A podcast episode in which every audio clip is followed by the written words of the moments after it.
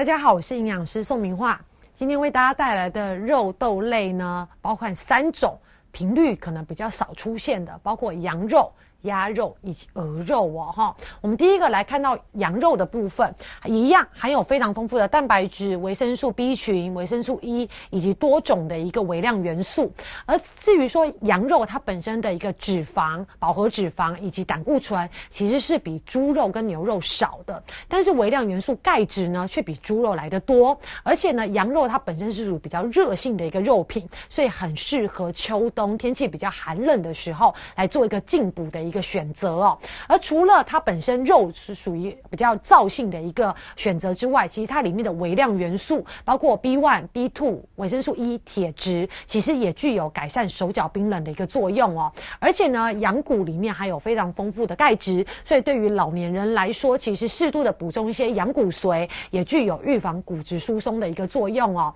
而至于羊肉里面富含的脂肪以及蛋白质，对于患有肝病的人，其实没有办法有有效的被吸收利用，所以容易增加肝脏的负担。所以有肝病的一个对象，我们在摄取羊肉的时候，还是要特别注意哦。而至于在羊肉的一个料理上面，最常见的就是所谓的羊肉炉。羊肉炉呢，其实常常会有搭配一些姜汁啊，或者是一些辛辣的调味料，像是豆瓣酱等等哦。其实这些呢，都容易刺激我们肠胃道的黏膜，尤其是如果你本身已经有一些肠胃道的问题，包括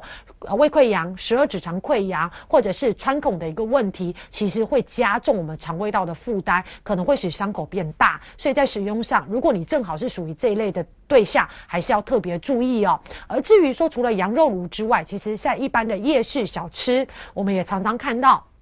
烤羊肉或者是孜然羊肉等等。因为在烤烧烤的过程中，其实都会产生一些致癌物、烧焦的部分，所以在使用上，可能我们要注意，避免引起我们。体内致癌物质过多而伤害我们的细胞哦。而第二个为大家介绍的是鸭肉，鸭肉呢，它本身性质比较偏凉，所以其实它的。脂肪的一个比例也跟我们刚刚介绍的这些肉饼有点不太一样，它所含的不饱和脂肪酸是比较多的。像我们刚刚前面介绍的牛肉啊、羊肉，它都是属于饱和脂肪酸比较多，但是鸭肉比较特殊，它是属于不饱和脂肪酸比较多，所以对于我们的心血管、我们的胆固醇影响是比较小的哦。而且呢，它一样也含有非常丰富的维生素 A 跟维生素 B 群，而这维生素 B 群跟维生素 E 呢，可以帮助我们血液循环，增加我们。的抵抗力还对于心脏有一定的一个保护哦，而鸭肉里面的钾呢含量也很高，含有比较多的铁、铜、锌，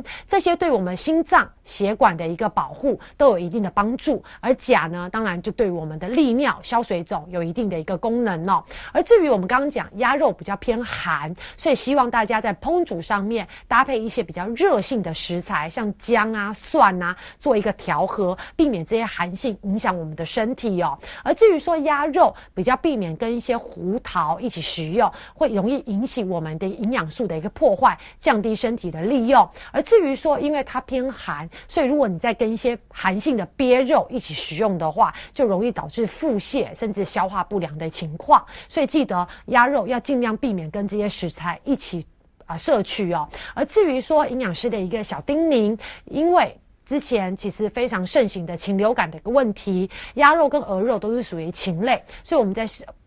烹煮上面记得一定要全熟，来避免这些禽流感的一个危机哦。而第三个为大家介绍的就是鹅肉，鹅肉呢，其实它也含有身体非常多生长发育所需要的必需营养素，包括蛋白质、氨基酸以及多种的一个矿物质，还有亚麻酸。其实以氨基酸来讲呢，鹅肉所含的氨基酸的比例正好跟我们人体所需要的比例非常相似，所以以生物价利用率来看呢，其实鹅肉跟牛肉一样，在身体的利用率是非常非常高的哦。而且呢，除了氨基酸含量很高之外，其实鹅肉它本身的脂肪量是非常低的，除了低之外呢，它的一个品质也是很好。怎么说呢？因为鹅肉里面的油脂大多是以亚麻酸为主，也就是属于一种不饱和脂肪酸，所以其实除了对于我们的心血管不会有负担之外，甚至对于心血管有一定的保护功能哦。所以如果本身家族有三高的一个问问题，或者是自己抽血已经发现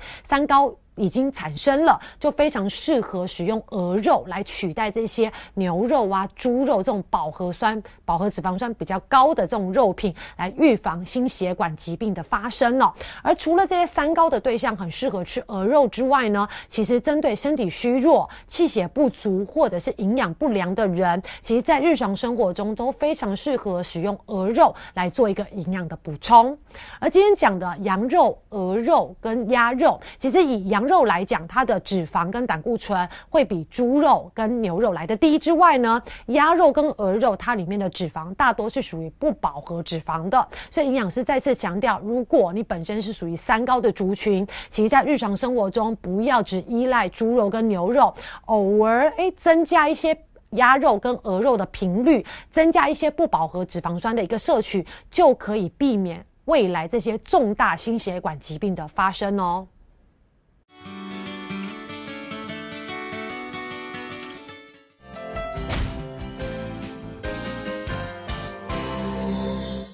大家好，我是营养师宋明化。今天为大家介绍的是肉豆类里面的豆类。其实豆类呢选择非常多，包括黑豆、黄豆以及毛豆。其实豆类它非常丰富的一个蛋白质，是属于素食植物性的蛋白质，所以针对于一些长期吃素的一个对象来说，其实是非常好的蛋白质来源哦。我们第一个为大家介绍的是黑豆，里面含有分丰富的蛋白质、脂肪、糖类以及钙质、维生素 A 还有维生素 E，里面。的维生素 A 跟维生素 E 呢，甚至比黄豆的一个比例还要高，可以帮助我们骨骼以及皮肤的一个健康，还可以促进代谢、预防老化哦。所以，其实，在日本长寿民族比例这么高的一个对象呢，其实你会发现去旅游到处都在卖黑豆，其实绝对是跟他们抗老化、盛呃长呃长寿民族盛行率这么高，是绝对脱离不了关系的。大家也可以做一个参考。而黑豆呢，除了有这些营养价值之外，还有非常特。特殊的花青素可以帮助我们抗氧化之外，里面的铁质呢，其实也比黄豆来的多。对于一些生理期经血流失的一些女性，可以适度的补充一些铁质哦。而且呢，黑豆呢搭配我们牛奶一起食用的话，也可以增加维生素 B 十二的一个吸收率，可以供大家做一个参考哦。在家里可以制作所谓的黑豆牛奶，是一个不错的一个选择。而第二个为大家介绍的是黄豆哦，黄豆呢含有人。人体非常多的必需氨基酸，增加我们脑部的一个细胞正常的运作。而黄豆里面的异黄酮呢，也是属于一个类雌激素，对于一些更年期的妇女，哎，荷尔蒙慢慢减少了，就可以适度的补充黄豆来维持体内荷尔蒙的一个平衡哦。而且呢，里面所含的钙质也可以预防骨质疏松，尤其是更年期的女性哦。而至于说，黄豆里面有所谓的大豆纤维，也可以帮我们增加饱足感。像之前有个案例，有一对母子呢，他们就利用无糖的豆浆来做减重，就连续一段时间每天都喝无糖的豆浆，结果连续啊大概两三个礼拜，甚至一个月，他两个。总共瘦了十五点五公斤哦，主要就是里面的一个大豆本身有优质的蛋白质，热量又低，又有所谓的大豆纤维，所以算是一个减重非常好的一个选择哦。而至于大豆在食用上，其实有几点要特别注意哦，因为大豆里面有所谓的大豆多糖体，它其实是我们身体需要特殊的酵素去分解它的。但是，一般人如果长时间没有吃这些豆制品，或者是吃的量非常少的话，其实体内这种酵素的量。是不足的。那这时候，如果你短时间吃了太多的豆制品，这些黄豆的多糖体过量的在体内，哎，没有足够的酵素去分解它的话，就会产生所谓的胀气、打嗝的问题。所以呢，这种问题就跟所谓的乳糖不耐症一样。如果你吃黄豆有这样子的一个情况发生，我们就从少量、频率比较低开始，慢慢慢慢让肠胃道接受这种多糖体，然后自己产生这些酵素，久而久之就可以改善这些胀气的一个问。提了，除了这个多糖体之外呢，其实黄豆也有所谓的皂素，也就是我们在煮这个黄豆的时候会产生泡泡，这其实就是皂素所引起的问题。所以记得皂素也会引起我们肠胃道的不适的一些症状。所以在烹煮黄豆，不论是料理或豆浆之外之之类的一些料理，记得黄豆一定要煮熟，煮熟之后这些皂素就会受到破坏，就不会引起所谓肠胃道不适的症状了。而至于说黄豆，我要。要特别强调一点，因为常常很多民众，尤其是中老年的一些对象，有痛风的问题，常常都会跟营养师说：“营养师，我不能吃黄豆，我不能喝豆浆，我一吃这些食物我就会痛风。”其实有非常多研究已经证实，黄豆以及黄豆的制品跟痛风的发生是没有关系的，除非是怎么样，你现在是属于急性。痛风的发作期，那这时候你要避免吃豆类一切的制品。但是如果你平常尿酸、痛风的症状控制得很好，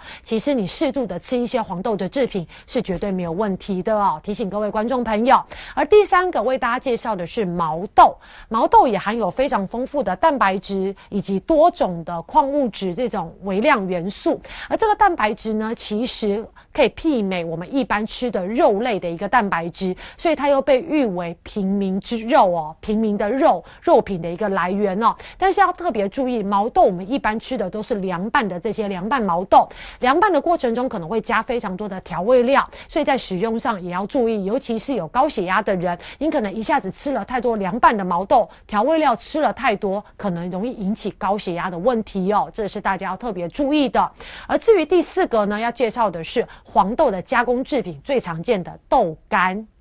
豆干呢，一样，当然呢含有非常丰富的大豆蛋白，而且它不含有胆固醇，有降低三酸甘油脂以及啊低密度就是坏的胆固醇的一个作用，所以对于预防心血管疾病有一定的帮助。但是呢，在选择这种黄豆制品的时候，一定要特别注意，不论是豆干呐，或者是豆包啊、豆皮啊这些相关的一些黄豆制品，一定要注意，因为。豆制品其实本身保存不是这么容易，那业者为了延长它的一个保存时间呢，它可能会加一些添加物，包括二氧化硫。所以如果你买到的这些黄豆制品呢，最好保险起见，